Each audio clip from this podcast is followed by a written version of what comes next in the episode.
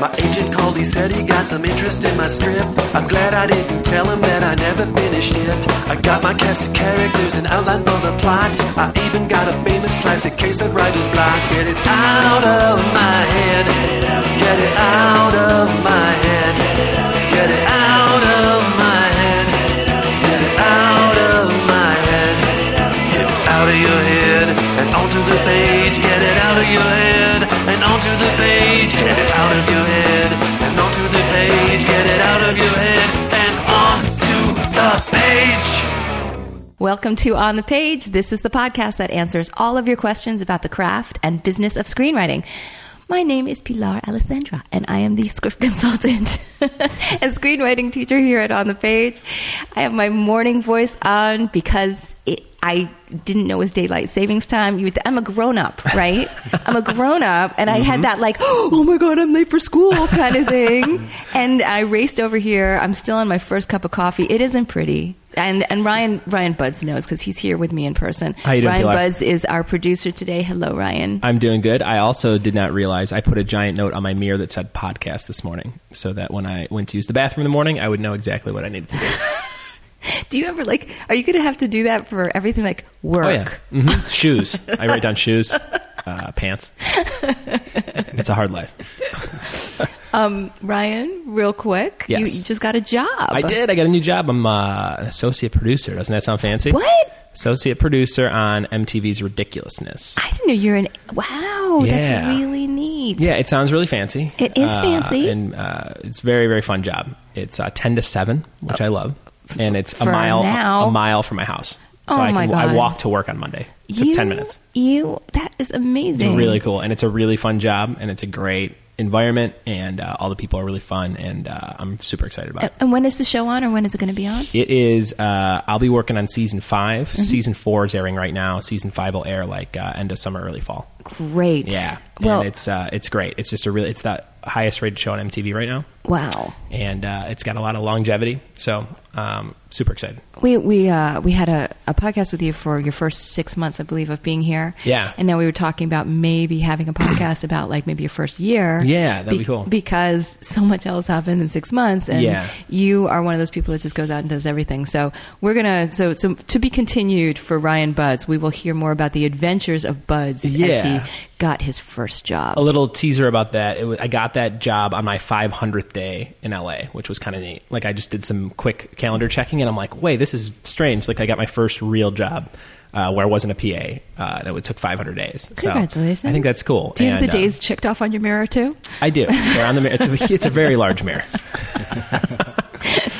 There's a lot to see. That's right. Um, so we also have a fabulous guest this morning. We have John Rhodes. Hello, John. Hey, how are you? Good, good. Thanks for coming out for, for what is actually sort of bright and early, even though in, in real life Despite it's supposed to be eleven says. o'clock. Yeah. Yeah. I'm sorry. I'm still I'm still sleeping, but I'm going to mm. wake up in a second. John, what do you have written on your mirror at home right now? I'm not a mirror writer. Oh, no? I, I should try it. You're a normal human being? Yeah. I got Yeah. it. Good. Yeah, it's kind of creepy to write on your mirror. Yeah. You know, red rum. Well, I do. that I stuff. do it. Red I rum? use lipstick. Is that not? Is that?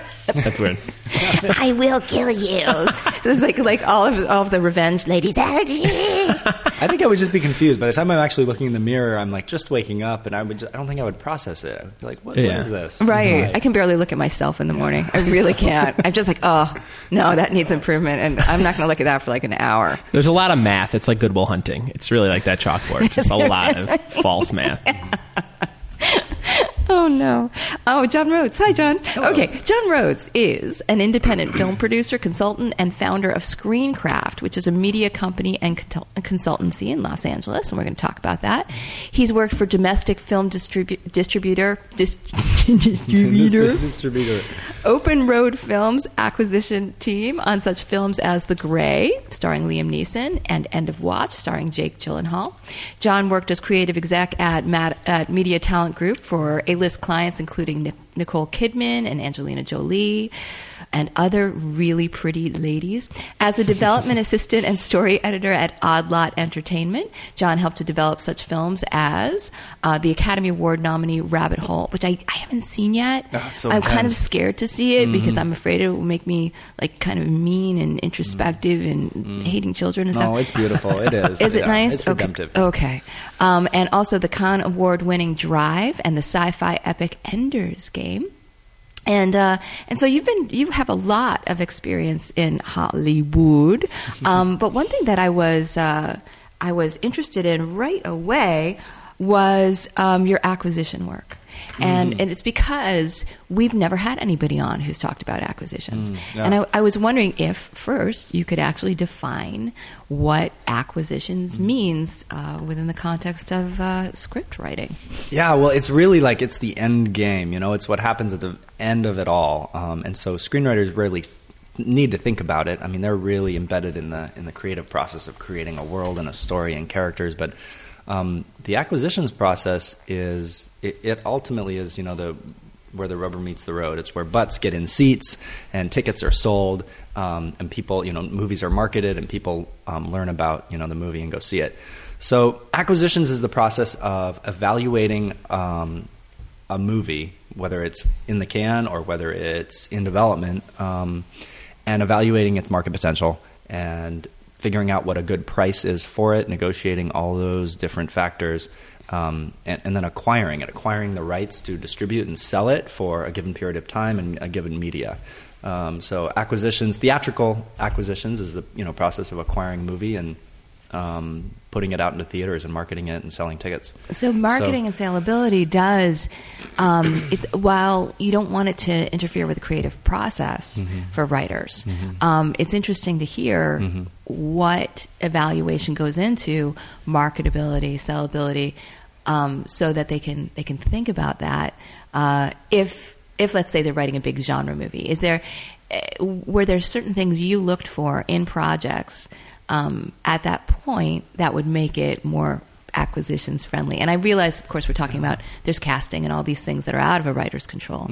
Um, but anything in terms of content or tone? Well, it's similar. I mean, a producer has to think. You know, if they're a good producer, they also have to think about in terms of being um, a distributor because that's where you know the movie meets the audience. So, um, thinking like a producer and an acquisitions executive is very similar. I mean, you're trying to figure out like at what budget does this movie make sense, and the budget is dictated by the audience, the scope of the audience. You know, how many tickets could realistically be sold for this movie.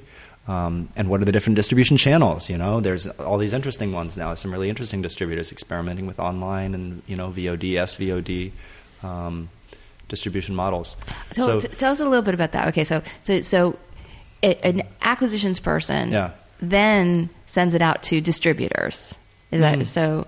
So you're saying, Well- and there are all these different roads that they could go. So so they they have Yeah, different. those are distribution platforms. A distributor is actually the, the company that you know owns um, the, the rights to distribute the movie. So they're the ones kind of collecting the money. Um, but they might use multiple platforms. So for instance, you know, a movie gets released in theaters, that's its first window. It's usually a loss leading window. Movies don't usually recoup, you know, much of their initial budget in theaters. Um, and then it goes on to the other windows. You know, you've got DVD sales, and then you have um, TV, and you have you know premium TV and free TV, and then um, and then you know the, even the DVDs get broken down. There's the initial you know release, and then there's the bargain bin DVDs.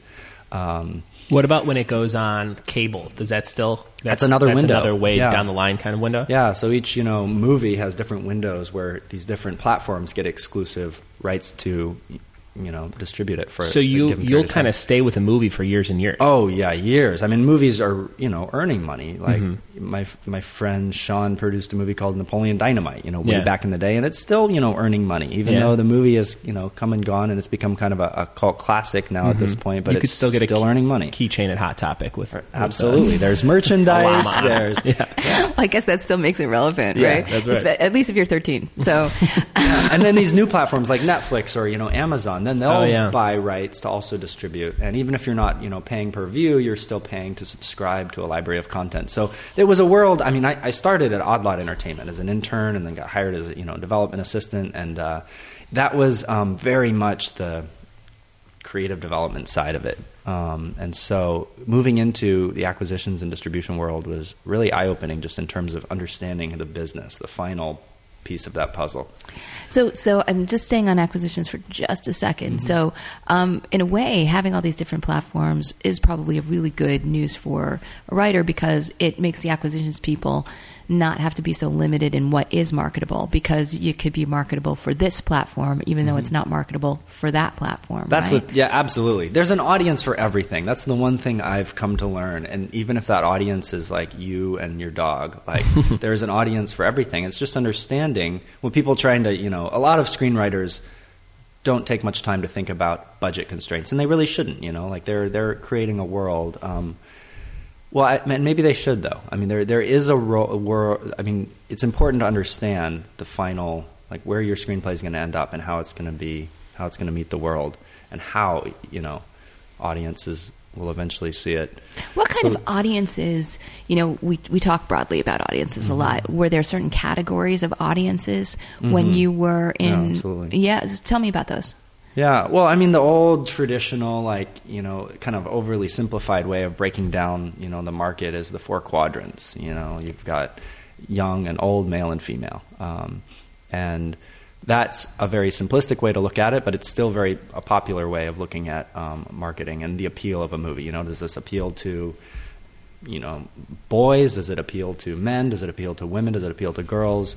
Um, and then you can drill down into different market segments. It's a whole. I mean, it's essentially marketing. You know, it's it's the science of marketing, understanding your market and how to reach them. And when um, when you were working for this particular company, were they looking for? Did they did they have sort of a different place to put Hmm. scripts in um, projects in different markets, or were they like sort of concentrated on one particular market? That's a good question. I think most distributors do try to create something of a mandate and a brand, the type of content that they bring to market, and kind of specialize in that. There's inevitably mm, a lot of overlap because at the end of the day, a good movie is a good movie, um, and it. And I think the best movies are pretty universally accessible by audiences. So um, everyone's always looking for that like genre film that can cross over because specific genres have kind of proven markets and marketability. There's a lot of precedent, you know, in comparable films that you can use for your marketing campaign and kind of feeling safe about what you're doing with the content. Um, but there's also but but when it can tr- cross over, you know, into general audience and sell a lot more tickets, that's when you have you know a hit. Um, so yeah, the, the distributor that I worked for, Open Road, they um, Tom, the CEO, who kind of started that company. It's a co-venture of AMC and Regal, you know, the two largest theater chains in the country, um, which is interesting in and of itself. It's kind of the first time that's been done. Um, he had really, I mean, he built Lionsgate largely on the success of genre content and really understood um, how to sell very effectively an action movie or horror film. And so Open Road definitely started out with that um, kind of undervalued action movies that you know other distributors hadn't gotten. They they released those very well and very successfully. Um, an example of what I consider kind of a crossover film is The Grey. You know, it was marketed as Liam Neeson punching wolves, but you see it and and I mean, awesome. You know, but that's marketed toward a very specific audience, right? Yeah. You know, that's like teenage boys, um, men predominantly. Um, it's a gritty survivalist um, film, but then you see it, and it's kind of an art film. It's this like, you know, meditative um, story about a you know a guy grappling with you know these really big existential questions. It's kind of a slow movie actually, um, but you can easily. I kind of consider it mismarketing it, but you can easily market it as a straight, you know, just very kind of Taken with wolves. yeah, yeah, taken with wolves. yeah, kind of. Um, so anyway, yeah, it, it's um, most distributors do try to kind of find a niche, um, but inevitably you want that film that crosses over and has you know broad appeal. And that's Um, where we get that four quadrant thing. Yeah, exactly. What What is the biggest film you've worked on that you think is the the best example of that kind of crossover? Um, the Grey, I mean, I see because that was Yeah. you know made at a very you know relatively low budget. I mean, that was just a smart film all around. It was like it was an elevated action movie, um, which is great because the elevated aspect of it kind of opens it up to a little bit you know of a wider audience. But it could be sold as a very kind of straight down the middle action movie. Ah, we Um, have somebody who's using the term elevated action movie. Okay, so in uh, how do you define uh, elevated action movie? Because this has come up from time to time, and Oh, really? when it first sort of came into into play, you know, like for a while. When contained contained horror movie or contained thriller came Mm, yeah. around, people were like, "Okay, what does that mean?" And now it's like Yeah. Mm. elevated. So, what what does that mean to you? Um, uh, I haven't defined elevated. I, I would say that it has, uh, like it, it, it touches on universal themes. It probably just has a little bit more layers of meaning going on um, than than you know a more like B movie action movie. You know, God, it so it's really just like more of a thinking person's. Uh, yeah. It, it maybe has a little bit more intellectual heft to it. How at the about yeah. how about Die Hard versus Expendables? Is that a good example? Would that be so? Sure. Die Hard's got some more Yeah. gusto to it, and Expendables is Absolutely. just a, maybe a bunch of celebrities shooting. But Yeah. you know, when it when it first came out, it wouldn't have been seen that way. No, it you know took- took now 30 we years. have you Yeah. know we, we we worship Die Hard so much Right. that we see that it has all these universal themes. But Yeah. at the time, I think it was meant to be you know good old popcorn Hmm. stuff. Yeah, I mean, but there's a lot of good old popcorn movies like Die Hard that I would still consider elevated. Yeah, Um, yeah. I mean, but I think it sometimes it takes time. yeah. you know. I mean, and Mm-hmm. that's that's the mark of a good screenwriter. A screenwriter who can um, hit kind of highbrow and lowbrow at the same time, because Mm-hmm. that really opens it opens the audience up and makes it feasible to do a bigger budget and a bigger marketing campaign, and because it has a bigger audience. I think you've just hit on something really important, that highbrow, lowbrow kind of thing. Mm-hmm. You know, that you can't be so highbrow that you alienate your, your audience, right? Absolutely not. I mean, Shakespeare has tons of really lowbrow humor and situations um, to open up his audience, and that's kind of the genius of someone you know like Shakespeare who can can speak to a really wide audience on different levels. Cool, cool. I think you're you're absolutely right. And the other part of that too is you can't be so lowbrow that you just turn people off and Mm-hmm. you know assume people are stupid. You know. Um, now, two things. If you don't kiss that mic, John, you're in trouble. What- okay, what- what's going on? You are afraid of the mic. Have you noticed that? Have you noticed? Can you not right? hear me? No, Yeah, no, he- I hear you keep loud and doing- clear. Ready? Here, here. This is- this- the, the listeners are gonna hear. So you keep doing this thing where you're just like, yeah. So anyway, like, you got to go toward the mic. These man. chairs are too comfortable. The mic is your friend. All right, here we are. okay. Oh, see, that's Ooh, that's okay. That's some good stuff. All right, so this is information we can't miss. okay, so um, when you were over at um, Odd Lot, which is coincidentally. You and I shared an intern, and we just found out. That's right, Ben Meckler. Ben Meckler. He was interning for me for my classes. Really good guy. Just just Awesome. moved here, and then he got uh, an internship with you, and he was actually on the po- podcast talking about interning with you, which Oh, no was way. really fun, and he loved working for you. That's great. What do you remember? What podcast episode that was? I don't. I, I don't remember. I'll dig it up, because I wanna hear it. I don't know what time it is. but, but yeah, I'll I'll, I'll look somewhere. Um, but uh, um, so when you were there, I mean, I'm looking at the stuff that Odd Lot does, and it you know talk about intense. I mean, Rabbit Hole and Drive, and both of those are you know they're they're you know they're small they're character driven they're incredibly intense. I mean Ender's Game is a great big uh, genre movie but again has its dark elements to it. Was there something about Odd Lot's um, vision that that skewed dark Um, I don't necessarily think so. Um, yeah, what's what's interesting about um, production companies and their mandates is yes, it's very dictated by the taste of the financier who's behind the company or the development executive who's in charge of filtering screenplays and identifying projects that are worth, you know, optioning and producing. Um, so I would say the taste, but but development executives' taste is also dictated by their understanding of the marketplace and what can work. Because look, no one wants a rotten egg. You know, everyone's looking for a winner, and um, that was the one big lesson I learned as a development assistant. Is like your personal taste is great, and it's good to own your personal taste, but it's also important to understand um, what the market too. Um, I think it's more important to have a real strong sense of your personal taste, but it's also very important to understand the market. Um, so yeah, they they they went through a little bit of a, a, a change. They had a real bomb stinker of a movie called The Spirit. It just didn't perform very well. I mean, it, it's a movie that has some good elements, but it's also a bizarre movie. Was it the Frank Frank Miller? Miller, yeah, Hmm. yeah. Lot- yeah, I mean, a lot a great of stars in it, cast. yeah. Gabriel Macht and I never saw that. Samuel L. Did you see that? Jackson. Scarlett Johansson is in it. Yeah. It's, um, it's kind of it was right after Sin City. It was Frank Miller's kind of directorial debut. Um, so, but they they lost a lot of money on that, and they wanted to you know kind of change course, and so they were picking more smaller, kind of elevated type movies, like you know Nicole Kidman's Rabbit Hole, um, and they came on with finishing funds that make that happen. Um, so yeah, it was it was great to see from the perspective of financier, you know, what, what projects they're looking in, and also what stage they come on board, what what piece of that financing puzzle they provide.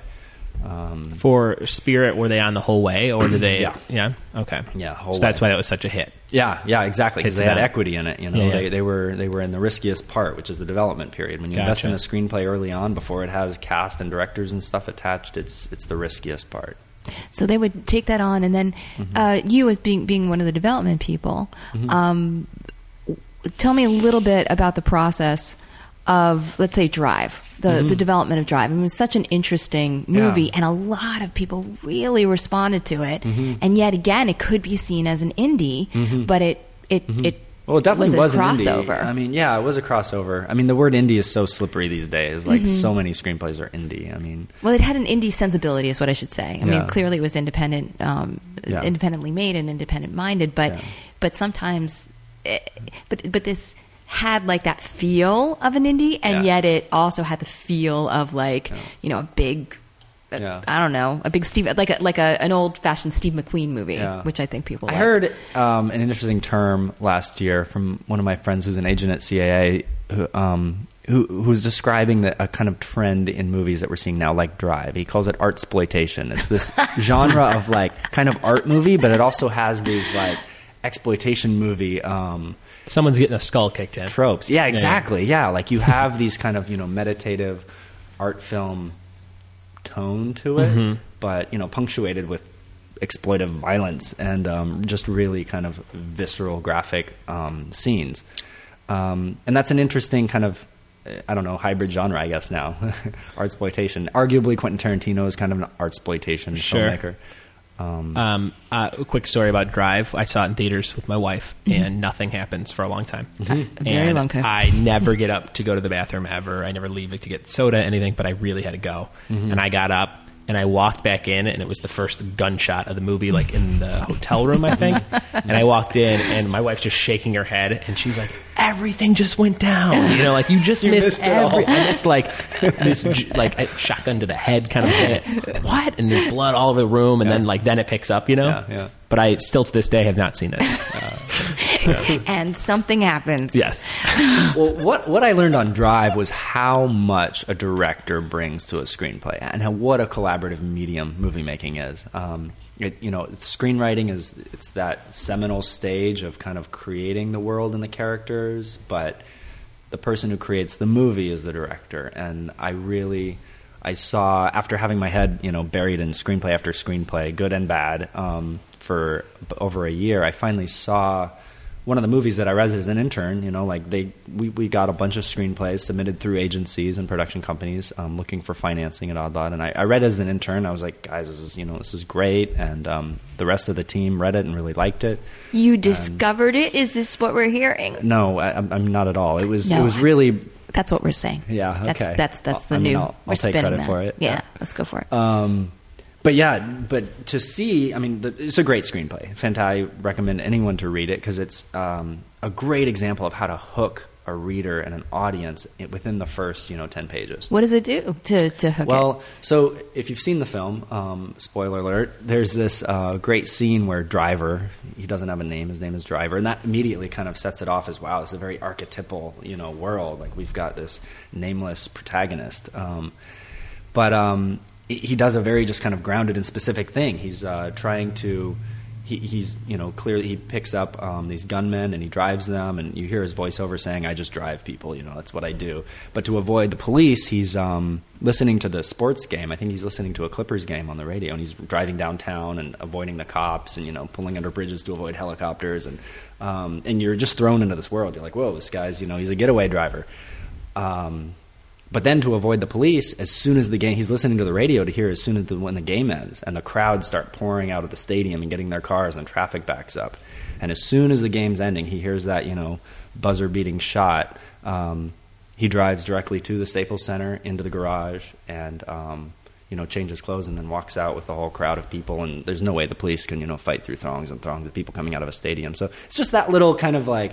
You, it says so much about the character early on. You're thrown into action, but it's not kind of meaningless action. Um, And there's sort of this window into into who he is. yeah, and who he is. I mean, it, there's a lot of voiceover at the beginning too. You know, some screenwriting consultants say that's a no-no. It clearly works in that film. I Um, think it works when it works. Exactly. And I think also, you know, this this idea of like no VO, and then you see every single Academy Award nominated screenplay has VO. it's ridiculous. Yeah. You know, it can be a really poetic way to begin. I think what script, what what teachers, script consultants, people like me Mm-hmm. have fought against is the idea of leaning on it, where you're Mm-hmm. like, it was a dark and stormy night, and then you see it's a dark and stormy night. Like, Yeah. all right, Yeah. don't don't state the obvious. Yeah. Give us give us what can't be said. And Driver is a really in his head kind of character. So, you know, potentially in the script, you, that helped bring out his emotion. I don't remember the VO from the from the movie though. Was that still there? yeah, Yeah? yeah, it's there. Um, it's a fair amount. It's just in the beginning, and then there's a lot of not talking. There's a lot of really long, lingering looks in that movie too, which is kind of the director's style. But yeah, so what what a director brings because the screenplay, I mean, it it arguably changed a bit, you know, in the final movie. Um, he brought some of the most iconic moments, you know, his head getting stomped in in the elevator, and you know that crazy shot in the hotel room. Um, those weren't specifically in the script like that, um, but that was the director's vision. That's so. That, so were you on set for that? Did you get to see all that stuff? Um, I was on set a little bit. Did you get to Um, put that, that mask on? not a lot, though. That creepy ass mask. Um, yeah, I saw the mask. I, I didn't put it on, but yeah, we had it in the office. Oh, my. God.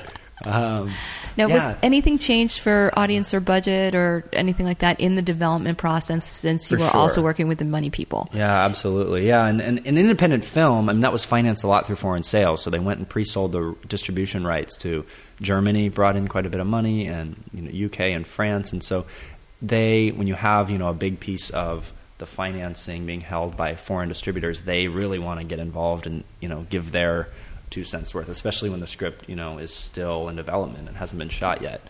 So it was interesting to see that process of different um, cooks in the kitchen, and I'm sure this is typical of you know a lot of films. You know, you get a lot of people with their own agenda and their own desire for what they want in the script um, and what they want out.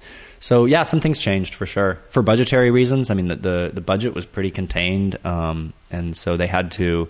The screenplay I think had some slightly bigger action set pieces in terms of car stunts, and they had to scale those back a little bit. Um, but they were able to testament to you know Nick Refn, the director, he was able to get a lot out of a you know relatively small budget. I think it's, it's so hard.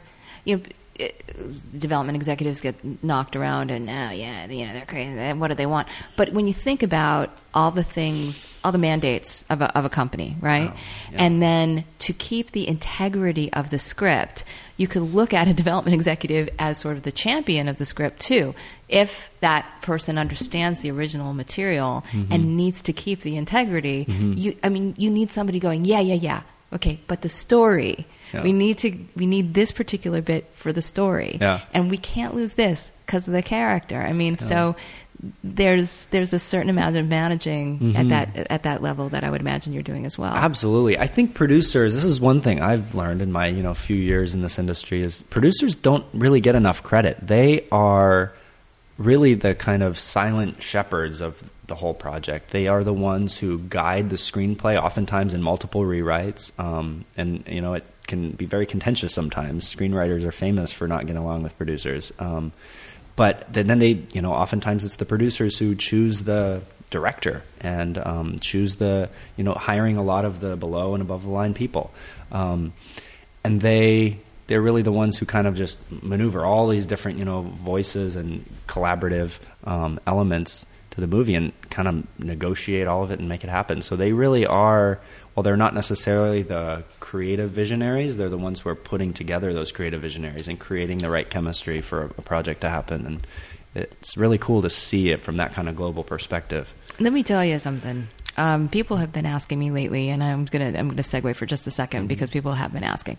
So, um, episode 300, I mentioned uh, I brought my um, uh, my friend Matt Harris on, who's a really great writer, and I we publicly announced that I would now be producing his script after it has gone through 10 years of interest from people like John Lee Hancock and Gil Netter and like huge, huge people, but it was never actually set up and made. So one day it ended up in my hands.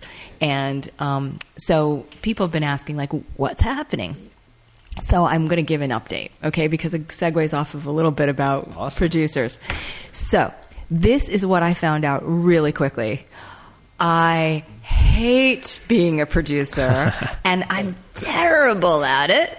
Um, so immediately I was like, "This is so weird," because I'm used to dealing with the de- with the development end, with with the actual just script. But Yeah. now it's got to become something bigger, and money immediately came up. So I brought my friend Kim Zubik on, who's also who's a who is a producer, and she did the show as well.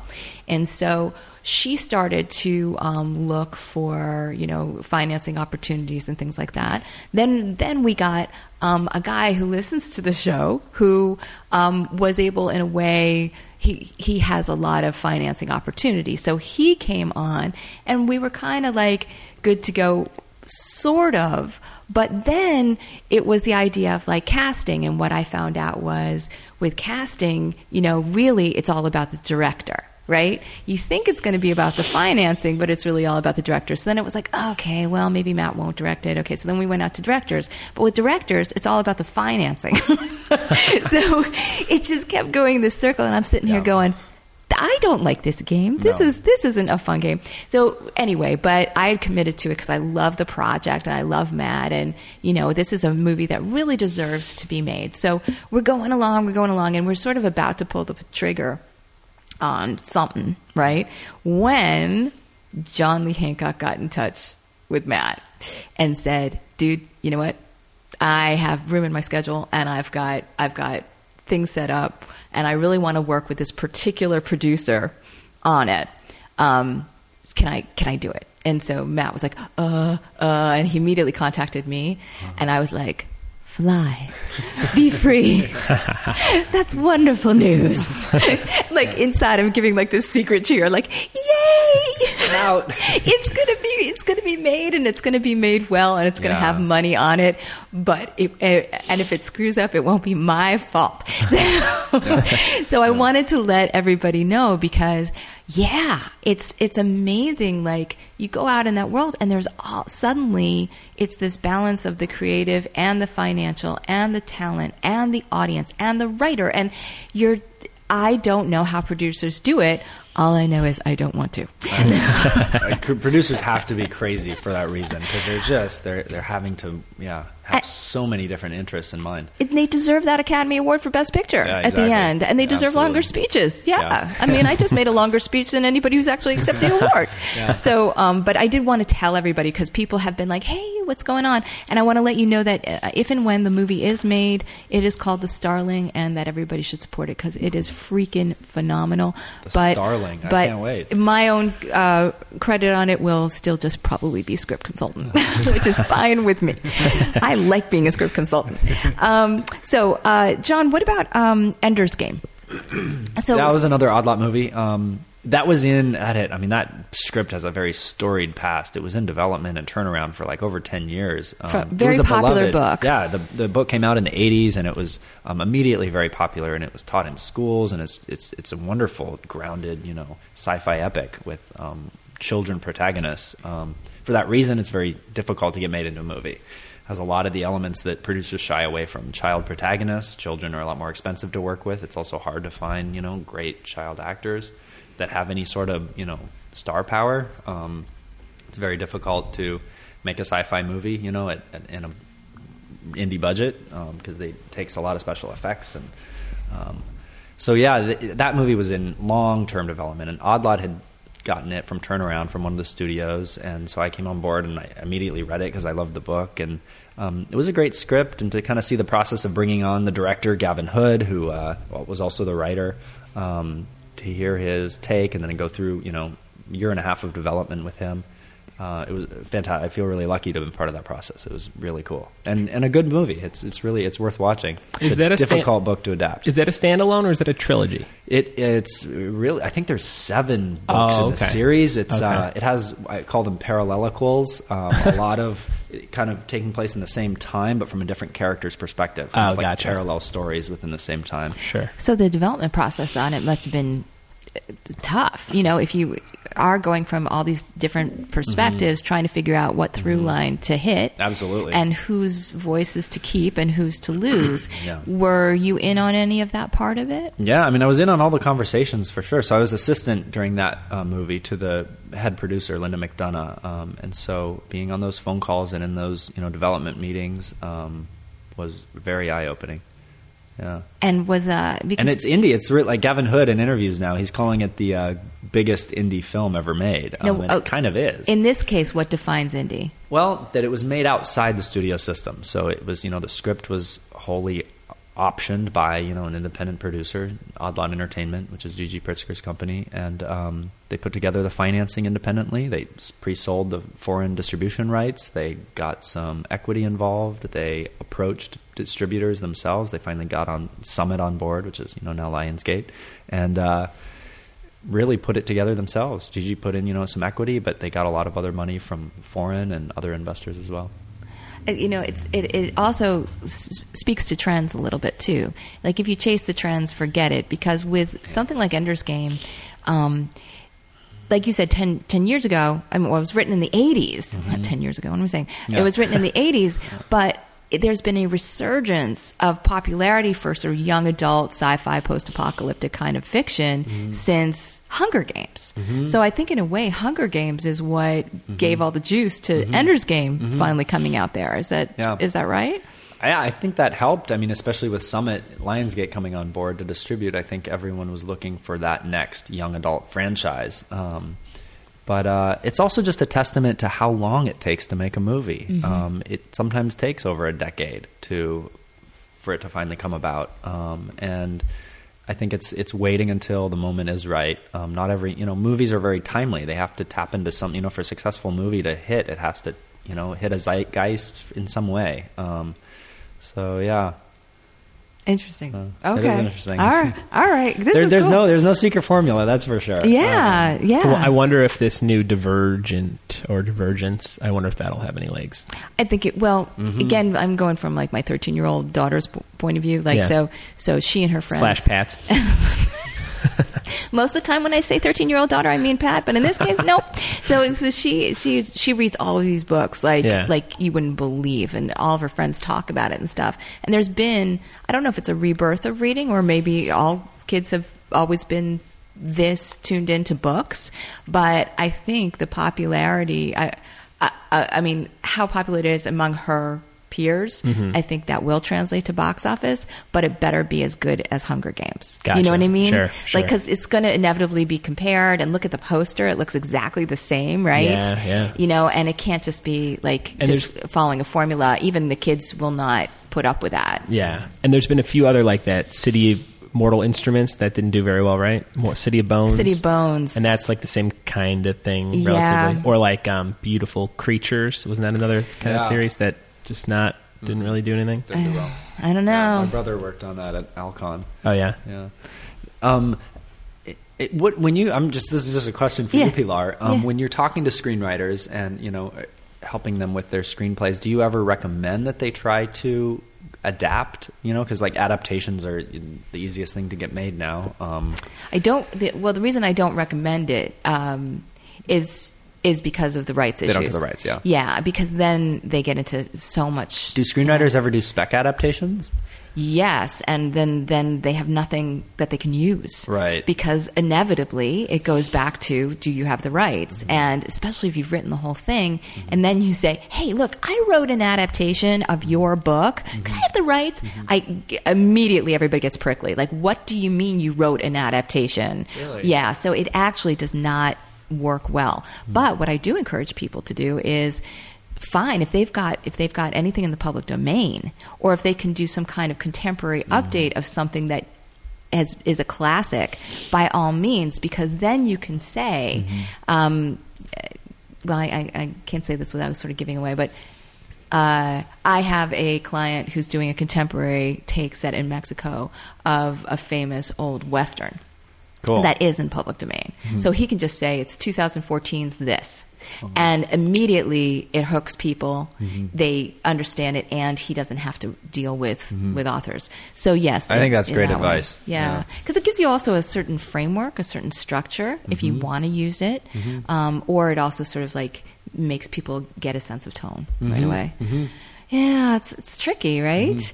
Um, but but for people who do have the rights to certain things, then you have to get them divorced from their love of the original source material a little mm-hmm. bit, so that they can look at it as a as a movie instead of a book, mm-hmm. and that's difficult too because they'll be like, mm-hmm. "No, this has to be in there," and I'm like, "Nope, it doesn't. it has to be in the book. It uh-huh. doesn't have to be in the movie. Uh-huh. Like you have to have focus in your movie, and you have to cut out so much stuff. And I think Ender's, Ender's Game, uh, you know, I, I haven't I haven't seen it. and I'm totally going to, but um, I know that for people who love love love the book, they were like, "This isn't in the movie," and it's like, Yeah. then it wouldn't be a movie. yeah, that's It's- the that's the challenge of adapting any book. You got to leave out so much good stuff. yeah, yeah. Um, what about you? What's your what's your uh, personal taste? What was your favorite movie this this year? This year, mm, man, I recently saw The Act of Killing. It's a documentary. I don't know if that counts, but um, wow, just intense and really surreal um, and really good. Um, I loved Gravity.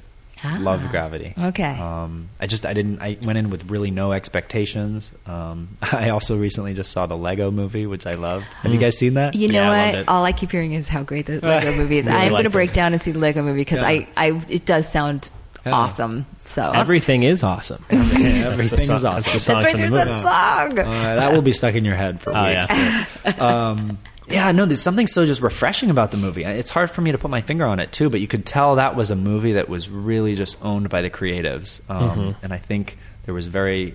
Um, I, this is me speculating, but it just feels like there was very little meddling from marketing and kind of producing people. It just or, feels very. or even if there was, and one would imagine a movie called Lego would have lots of meddling from marketing people. You would think, yeah. and and uh, toy manufacturers. But um, even if there was, again, that idea of respecting the integrity of the story that Yeah. comes down to the people who are doing their job well. Yeah. Um, Yeah. John, uh, before we leave, because it's really important, uh, tell us about ScreenCraft. So this is Oh, yeah. your your your new thing. This Yeah, is what so you're doing now. Uh, ScreenCraft started so you know after working in um, development, you know, for a financier, and then in distribution um, for a major distributor, and then in talent, you know, I worked for a management company, um, and seeing all those kind of big parts of the industry from production to distribution to talent management and negotiations. Um, I've maybe in my um, kind of novice arrogance was like, I, I can be a producer now. I know everybody, you know. I know agents and I know uh, you know financiers and I know distributors. Like that's all you need to make a movie. um, but I very quickly realized that, as you learned, that producing is incredibly hard and it's an uphill Yeah. battle and it's a multi-year uphill battle. So.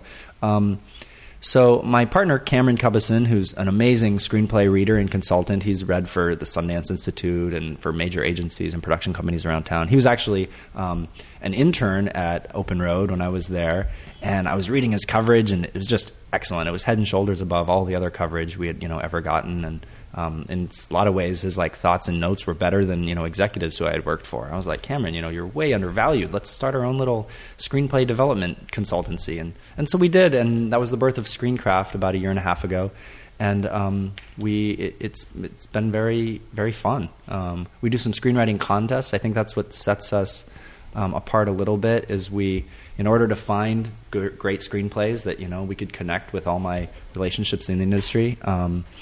We um, we um, yeah cast kind of a wide net. We started with genre specific contests. So we launched a year ago um, the first annual ScreenCraft horror screenplay contest, and it, it did very well. We just saw this you know great response for it. People loved that it was genre specific and that it eliminated maybe some genre bias that other screenwriting contests and fellowships have. Um, so we decided to do that with you know some other genres. We have a comedy screenplay contest, which is going to be launching on April first. Um, Ooh. uh, Ooh. second second annual, um, and our Is that going to be called Giggle Eaglecraft if you have like ScreenCraft? Should I might have to use that. Pilar, I know the guy running the contest. Do ya? All right. I think I'm going to enter. Do you think? I think so. I you a think comedy you're dis- writer? I think you're disqualified now, Ryan Budds. Oh man. we can we can make it a blind contest. Um, but anyway, our second annual horror contest just launched. I'm gonna launched. I'm gonna plug that. Um, we got some fantastic judges. We have um, Scott Henderson, who reps James Wan, um, who of course is you know the director of Saw and Insidious and a bunch of other major horror films. We have um, John Carpenter's manager, uh, Amotz Zakai at Echo Management, Echo Lake Management. Um, of course, John Carpenter, you know, is one of the most legendary horror filmmakers of our time. Um, I have Clive Barker's manager, Andrew Wilson, um, at Zero Gravity, who's also a judge on the contest. So we're really excited. Um, we we got a write up in the Hollywood Reporter, and we're just we're we're really excited about round two, our second annual horror contest. Um, the first one did so well, and we're fingers crossed we find some future blockbusters. Congratulations. That's great. And thanks also for your support of On the Page. Oh, I love it! And by the way, thank you for having me on. I've been a huge fan of yours for um, years now, and uh, Ah. get to meet you and hang out is really fun. And so all, all this glamour right Exactly. here. This you got the ears where the on. magic happens. Oh, my Mhm. goodness. Thanks, John. Where can people go to find more about ScreenCraft? screencraft.org. We also have a very large social media presence. You can follow us on Twitter and on Facebook um, and on Instagram and on YouTube as well. We, What are you we- taking we pictures a of on, uh, you, on Instagram? Like, here's a script. Here's another stacks, script. just stacks of paper. I haven't taken any pictures of scripts, although maybe I should. We've been what we do. Uh, this, we do this on Twitter too. We'll just you know like interesting quotes um, from screenwriters or writers or filmmakers or even just people that have great thoughts on life. Uh, we've been putting those out on Twitter, and you know it, it's a great way for people to retweet and share. Um, Little little quotable things. Um, so we do the same thing on Instagram, quotes, quote images. Oh, Um, cool. People love it. It's great. I Sure. hate I Yeah. hate writing. I love having written. Can I quote you? Mm-hmm. No, Okay. Dorothy Parker. Dorothy Parker, I Parker. think. Okay. Yeah. It's the only one I ever remember. It's a good one. It's yeah. Well, if you want some more good ones, check out ScreenCraft. That's right. Dorothy Parker. God, I went through such a Dorothy Parker phase when I was We also do Guess, events. guess, guess where I have that written? what on, on right on the mirror. bathroom on the mirror, right on the mirror. and lipstick. Yeah.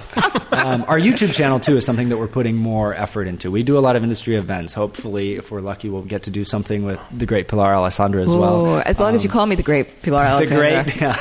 I'm really easy that way. Just call me the great, and I'm in. You're in. I'm in.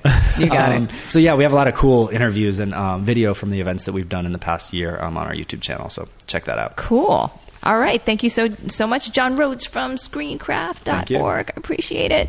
Um, uh, Ryan, where can people follow you these days? You're, as usual, all over.